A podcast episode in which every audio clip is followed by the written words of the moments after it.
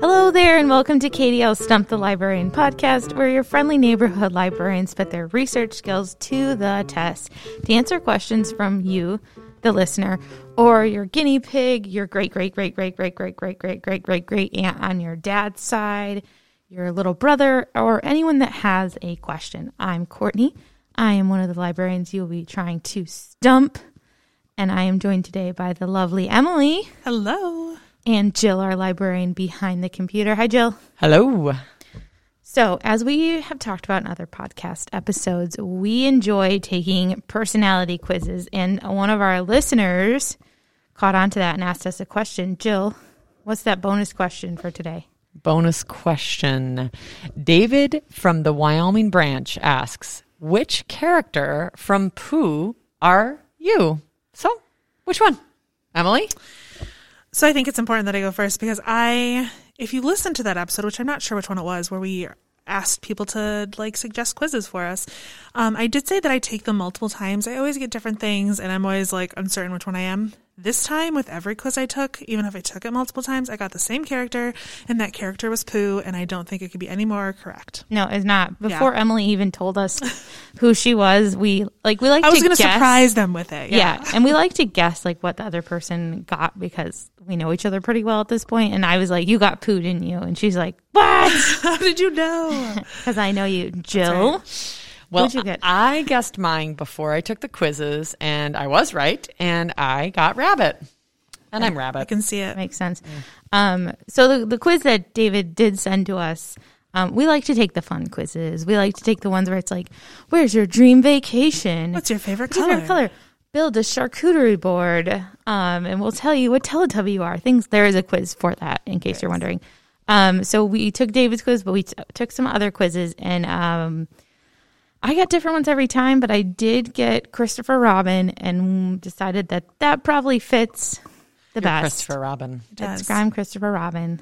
Because as Jill and I like to say to Courtney, is that she is the reason we are here at the podcast, which is a very Christopher Robin thing of her to do. Yeah, so thank you for that. If there was no Christopher Robin, there would be no 100 Acre Wood. That's right. Yeah, we wouldn't exist without you. Yep, no Rabbit, no Pooh. Nope. But let's get into some hard-hitting questions. Let's do it. Jill, what's the first one? Okay, we have from Jack, age 8, from Tyrone. Why does there have to be bugs? Same, Jack. Same. I love this question, Jack, because, why? They're little, they're creepy-crawly, they don't seem to do much for us, but let's get into a little bit about bugs before I answer why there have to be bugs. So when we talk about bugs, we've actually talked about a bug before in another podcast, our tick episode, which is episode 9. But when we talk about bugs, it's important to know, define what we're talking about. The words bug and insects are often usually interchangeable, but they're not actually interchangeable, I learned. It's important to know that not all insects are bugs, but all bugs are insects. It's like that square and a rectangle where all squares are rectangles.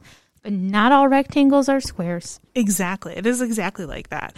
That's because insects are a class of their own called Insecta, which I'll get into just a slight bit more. And bugs, known as true bugs or Hemiptera, I think is how you pronounce it, are an order under class Insecta. So it goes phylum Arthropoda, subphylum Hexapoda, class Insecta, order bugs. So that is really confusing. So think about it this way. Say you have a bowl full of bugs. We'll say this is your bug bowl, your insect bowl. That sounds terrifying. It sounds terrifying. I don't like picturing this in my mind. But stick with me. You love running around the backyard, putting insects in your insect bowl because you love to study them. And then after a full day of running around and filling your insect bowl, it is full. So when you look inside of that bowl, you see some insects. There are butterflies, there's beetles, there's some ants, some cicadas. Well, in your insect bowl, full of insects, out of all the insects in there, only the cicadas are members of the bugs family. The rest of them are insects, but they belong under their own class. Interesting. So insects and bugs are different. So I'm going to use the word insects during this question answer. Which brings us to a question we need to ask our collection development department, because in our junior nonfiction, we use the BISAC, and on animals, it's bugs, but that includes things that are not bugs, apparently. That's true. I even am going to talk about a book later called Bugs in Danger, and it's not just talking about bugs, it's talking about all insects. But in the way that we speak to each other, yeah, like in the world, we use bugs, and we understand that to be like most of the creepy crawly things, so it's okay. It's like my chemicals debate that I had with Jill, because everything is a chemical. Oh, yeah. But people use the term chemical to talk about like artificial things, whereas water is technically a chemical. That's right. I love that. But anyways, sorry, I'm sidetracking you. Get back to this great bugs and insects information. So I'm going to try to keep this as concise as possible. There's a lot to know about bugs. So at any one time there's estimated to be 10 quadrillion insects alive at any moment. So that could mean like bugs are dying all the time and then new bugs are generated all the time. There's like that scene in Bug's Life where the fly goes through its like stages of life in like 10 seconds. Yeah, it's like, he's like a baby, then he's a teen, then he's dead, and then he's adult, and then he's dead. That is a great, people should watch that. You all should watch that movie just for that part, so you can kind of understand what's going on. I mean, not all of those are bugs, are they? But they're all insects. They're all insects, but an insect's life doesn't sound as great as a bug's life. No, I know, and the word bugs is decidedly much better than insects. Yeah. It's kind of hard to say insects. So insects get a bad name. They aren't they're sometimes furry. They're not very cuddly. I don't know that you can dress them up in cute clothes like you can like with a dog. You can't take them. You can't dress my dog up in cute clothes. Well, yeah, some dogs. She does not like that. You probably can't take them for a walk on a leash. They can't play fetch, all that stuff. Darn. And then what makes it worse is that like they easily can sneak up on you and surprise you, and that's not really fun. And there's some insects out there trying to like make a life for themselves, but inadvertently they're like causing harm to humans, such as mosquitoes and ticks. But lice, exactly. They're just trying to survive, but it's not comfortable for us. The vast majority of insects, however, are not even pests to humans, and insects by far are the most diverse species, meaning that there are more different kinds of insects than any other group. So there's more different kinds of insects than there are animals. There's just like a whole bunch of different kinds of insects. There's more than 900,000 species of insects. So there's tons that we don't think about, probably tons we don't even know about. So there's a lot of them, but like why are they important? Why do I care? Exactly. Well, it turns out they do a bunch for us for being such like small little critters. They're very important. First of all, and a fan favorite is pollination. Honeybees alone account for an estimated 80% of all the pollination that happens in the U.S., which affects some like $20 billion of crop every year, including fruit, veggies, and nuts. So if they didn't exist, it would ruin our economy. A lot of countries would starve. A lot of people like depend on the items that are pollinated to eat. And then insects are also a great food source. And so this has like two things that are good about it. So not only do they make us honey, but there are societies who commonly eat beetles and grubs and insects. They're great sources of protein and other minerals. And it's also really great for the environment to eat insects because they don't like... Cows take like a lot of water to keep alive, and a lot of energy. Exactly, a lot of energy being expended where insects don't expend that same energy. That does not make me want to go buy some crickets, though. And, like, I know. Eat those. I stay. If it was a survival situation, yeah, I'd do it. I'd have to do it. But and then they're also really important primary and secondary decomposers. So without them, all of our like disposal wastes and dead animals and plants would just like accumulate and be gross. So bugs are actually part of the reason why it's a little bit cleaner around this world. And the last one I'm going to talk about, which there's so many other reasons, but they are so important to our food chain. So they are the sole source of food for a lot of like reptiles and birds and mammals. So if we lost them, we would lose those animals. We would lose the animals that those prey on, and eventually, it's gonna come to affect us. Okay, but I want to cut a deal with Mother Nature. Yeah. Be like, we can keep all the bugs, just get rid of the mosquitoes. Because remember, we learned they kill the most people out of all animals. They kill the most. So let's just Again, it's hard because they are, a part of that food chain and whatnot. So darn it. I know there's no good answer, but bugs are important, and maybe don't fist bump the next one you see because it'll probably kill it. But like, say hi. Yeah, take the stink bug on a paper towel and then release it back outside. Yes. That's what we're all dealing with in the winter. Is the stink bugs? So they want to get warm, and they want to come inside. But Jill, do you have a fact of the day for us? I do have a fact of the day for you. And today, my fact of the day is from a ready-to-read book, Super Facts for Super Kids. And this one, there's a bunch of these Super Facts for Super Kids books. This one is called Alligators and Crocodiles Can't Chew. Here they are, chewing, not chewing on the cover. So alligators and crocodiles are from the same family, and there's some other reptiles. I actually read this whole book because it was really fascinating, not just the fact of the day. So it's a rather short book, too. It is a short book. So when I'm reading here about crocodilians, it includes alligators and crocodiles and any other members of that family. So here is a fact about crocodilian babies. So the mothers lay the eggs in a nest, up to some as many as 90 eggs. Once the babies hatch, the mother gently scoops up to 15 newborns at a time into her mouth and carries them into the water. Oh. Look at that picture of her carrying her babies into the water. It's really cute. It's sweet. That's like the one cute thing that they do. I mean, literally the one thing that's cute. That's true. But it is pretty cute, though. It is pretty cute. But they're also terrifying. I mean, yeah, I'm really scared of them. Yeah. But if you read this book, it helps you to understand them more, and it's pretty interesting. So I highly recommend you check this book out from the library. Alligators and Crocodiles Can't Chew. Super Facts for Super Kids. KDL.org. Love it. I love the idea of getting to know those like animals and species that maybe we don't think of so much or like something. Like we just learned about bugs. Yeah. More respect for bugs. Yeah. I'll have to read that book to have more respect for crocodiles and alligators. I don't know.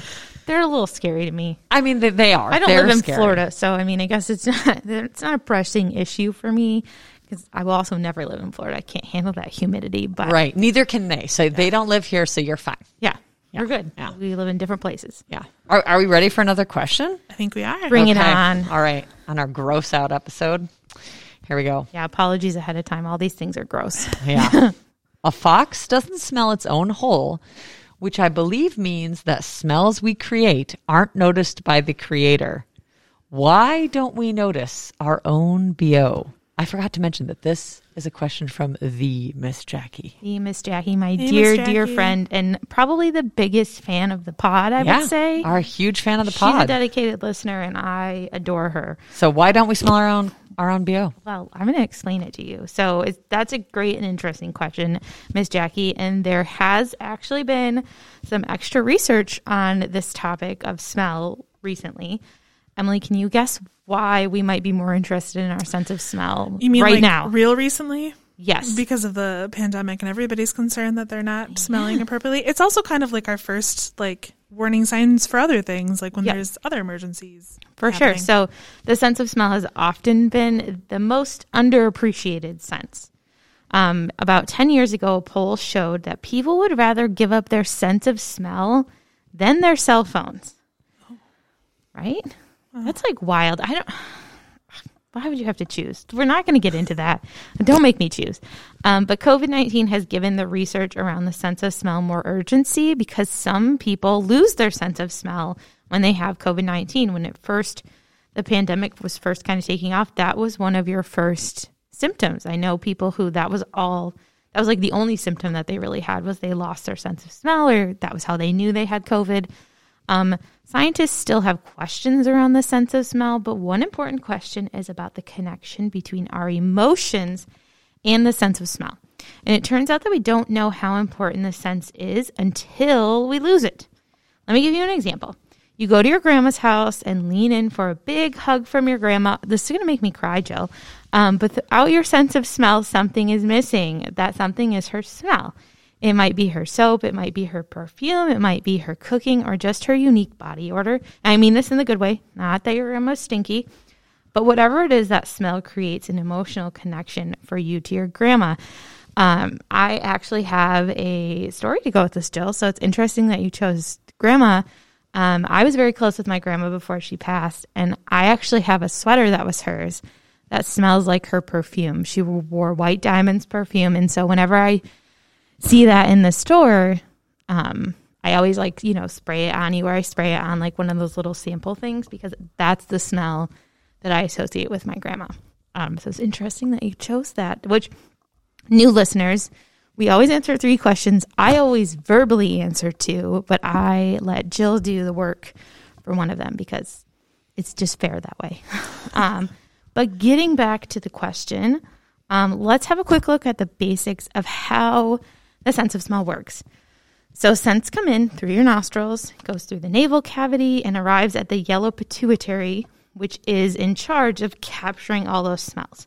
This information then travels to your brain through the olfactory nerve, and it's in the brain where you identify the smell. So your brain tells you, oh, my neighbor John just cut his grass because I can smell fresh cut grass, which my neighbor John cuts his grass all the time. So I smell this all the time in the summer. The sense of smell is a very complex system. We learned about the sense of hearing in another episode, so get ready to learn some more about sense of smell. It's more complex than vision or hearing, so buckle up. And scientists are still trying to unravel the secrets of the system to fully understand it. So from here on out, we are answering this question in science's Veth hypothesis at this time. So this is what we know at this time. This could change as we learn more about sense of smell. And because of the ongoing impact on the sense of smell from COVID-19, it seems likely that there will be new scientific data on this question soon.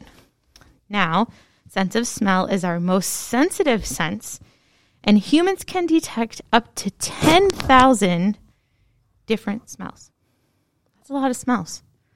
So why can I smell Emily and Jill, but not myself? Remember that quick lesson on how this sense works. The scent information travels to the olfactory nerve, and the brain identifies the smell we are experiencing. Scientists think that one purpose of the system is to keep us safe. For example, if we smell smoke, we get out. If we smell gas, we get out, things like that. So if we smell a new smell, like our own stinky armpit, but it keeps on with us, the brain starts filtering out this smell because it's boring. It's like if you're constantly stinky, your brain's going to be like, oh, that's not a new smell. I don't care. The olfactory is looking for the new and interesting smells. I'm having so many epiphanies over here. And now you're probably like worrying like, oh my gosh, do I always smell? Well, there's been a couple times where I've tried to change to natural deodorant and I've been like, this isn't working and I can't make it through. Where I've been like, I smell, but it's probably because it was different because before I was using different deodorant. Yeah. So the olfactory is looking for those new and interesting scents. So when your mom starts cooking stinky food, you notice it right away. But then it starts to become boring to your brain, so you don't notice it as much. Scientists do understand that this is how the brain works, so we don't smell our own smells, but they don't understand why it works like this yet. This is the wonder of the question, why? And listeners, we encourage you to keep asking us why. It's a great question. And I do have one question for you, Emily. I'm ready. Which animal has the best sense of smell? I don't know which animal has the best sense of smell, but I know that when dogs smell, they aren't just like sniffing it in and smelling it like humans do. They have little pockets in their nose that'll keep the scent in there. And then that's why they kind of do that like sniff, sniff, sniff, sniff, because they're getting like the extra scents from those smells. So I have no idea what the answer to your question is, but there's a fact for it. Well, do you want me to give you another hint? No. Okay. Well, it's an African elephant. I was going to tell you, like, think about the size of something's nose, the trunk, the nose. The trunk, yeah. But, yeah, and there's also some fun video for you to watch in our show notes if you want to learn a little more in depth about the sense of smell. So thanks, Miss Jackie, for asking us that question. We hope we answered it to your satisfaction, and keep submitting those questions. We love them. We do. And Miss Jackie, there is so much research happening right now about this very thing. And you can find more about that. And it's just absolutely fascinating because of people losing their sense of smell because of COVID. So it's like a hot topic of research right now. Miss Jackie's on the cutting edge. She really is. She truly is. She's got some good questions. All right. Who's read a book? I've read a book. I've read a couple books. So I actually read this because of the question that I got. Two books, actually. You mean you don't just read books for fun? Well, I do. One time I read a book about the history of dirt, which was very fascinating. But this one is called Bugs in Danger, Our Vanishing Bees, Butterflies, and Beetles, which we just talked about again. A lot of alliteration there. Yes, a lot of alliteration, but those are all insects, except for maybe beetles. I can't quite remember, but it's more a book about insects than true bugs. Yeah, beetles seem similar. You said cicadas are considered bugs. I feel like beetles and cicadas are similar. Pretty similar, but they don't... Well, cicadas fly. Yeah, they do. I know. I can't remember what the chart said. I only looked at the cicadas. Anyway, so this book is very informative. I will say it probably skews closer to like middle grade or teen. The content is appropriate for young kids, but it's heavy. Its content is very heavy, very well researched, but also like super interesting. You get an insight to these other insects that we don't necessarily think about. So it's got like fireflies and butterflies and kind of what's happening in the world of those bugs. It is a newer book, so it's got some great newer information in it. If you're wanting to just know a little bit more, some more facts about bugs, there's also this really great book. It is called Insects by Numbers by Steve Jenkins, and it is a book of infographics, which I love infographics. They're great. Mm-hmm. And it's got things like the height of insects jumps compared to like the length of their body. So for example, a flea is like a quarter of a centimeter on average about, but they can jump 100 times their body length. So it's got some really great infographics. I got this. I can't even jump one time my body length. Oh yeah, no, not going to happen. Not going to happen. So yeah, there's a lot of really great facts in here if you are interested in knowing about different kinds of bugs and kind of the world of bugs. And there's also even a page that shows how some bugs see things, which I thought was very interesting. So definitely check that out. I love a good bug book. All right, last question of the day, Jill. What is it? Okay, this is from a patron at Gaines, and it's anonymous, and I think you'll find out why after you hear the question. I think so. How many times does an average person fart during a day? Okay, I love this question because it means that someone is listening to our podcast and listening recently. And remember that you too can submit your own question to Stump the Librarian. Just go to kdl.org/stump to submit your question. Because as we learned in our first episode of season 2, which is episode 11, Who Toots? We know that all mammals, with a few exceptions, do in fact toot. And humans are mammals, so we obviously toot. And you should definitely go listen to that episode if you haven't already, because it is full of interesting information. We talk about which animals, basically it's a does it fart, yes or no, and Emily has to answer whether or not it does. But to refresh our memory on what exactly a fart or a toot, to be a little more polite, is, here's what I discovered. Flatulence, which is the medical term for tooting, is defined as a flatulence expelled from the end of an animal or person that is the opposite of their mouth, typically the anus or your butthole, but there are some exceptions for different animals, and we go into that in episode 11, I think a little more, but flatulence is, according to the dictionary, gas in or from the stomach or intestines produced by swallowing air or by bacterial fermentation. So when you eat your food, you aren't just eating those foods. There's some air that gets in there too because your mouth is opening, and air can have lots of different gases. And as the food that you eat is broken down, it can turn into even more gases. And that gas has to go somewhere. It's not in your body, and that's how farts and burps happen. So burps are obviously when the gas comes out of your mouth. You may be wondering why they smell a lot of the time. And I'll get into that a little more, what can cause that smell, but it's those small amounts of gas, whether it's hydrogen, carbon dioxide, or methane, that combine with hydrogen sulfide and the ammonia in your large intestine to give your gas its disgusting smell. But now that I reminded you about what a fart is and how they happen, let's talk about humans and how often it happens. So do you have any guesses, Emily? More than we want to admit. Definitely. According to Healthline, doctors say the average person farts anywhere from 5 to 15 times per day. And I just want to say that farting is completely normal and everyone does it. Do not let anyone tell you otherwise, because they are lying to your face, and that is just rude. Sure, farting is embarrassing because, ew, it smells, and sometimes it makes a loud, uncomfortable noise, but it's a part of life. There's a lot of gross things in life. We've talked about some of them. And just try to step away from people when you're about to break wind. That's all we ask. Also, own up to it. Like, everyone farts. It's just a fact. Now, your fats may be loud, or they could be silent. They might be stinky, or they might even be odorless. Stinky farts, though, are often caused when you eat high-fiber foods. If you have an intolerance for a type of food, some medications can do this, being constipated or bacterial buildup in your digestive tract. And the amount of time, so again, the average is 5 to 15, but you can fart more. I doubt you fart less, but maybe. Can vary. So the amount you can vary, and it largely depends on what you eat. I mean, we've all heard the saying, beans, beans, the magical fruit. The more you eat, the more you toot.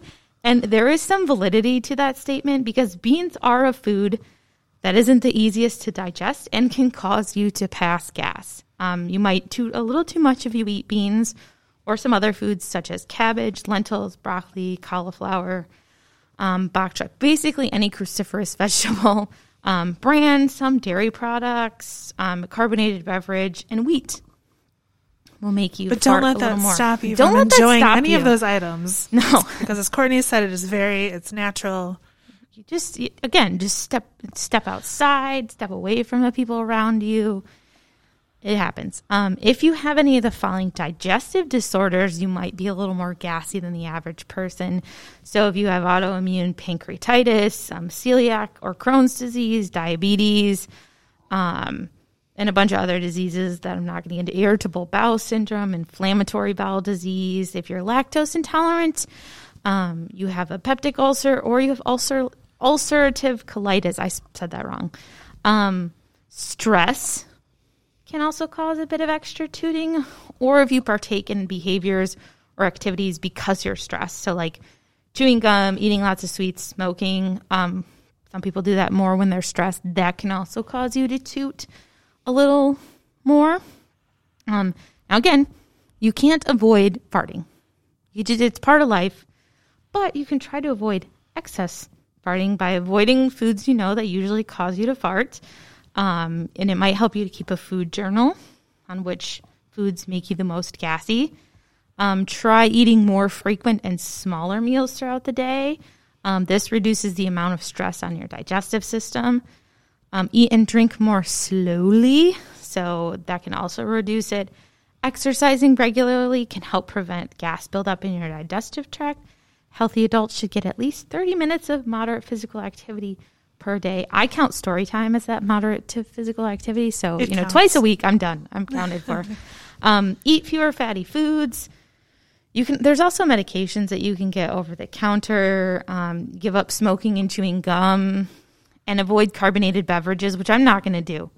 I love my fizzy water. I'm sorry. It's just how it is, you know.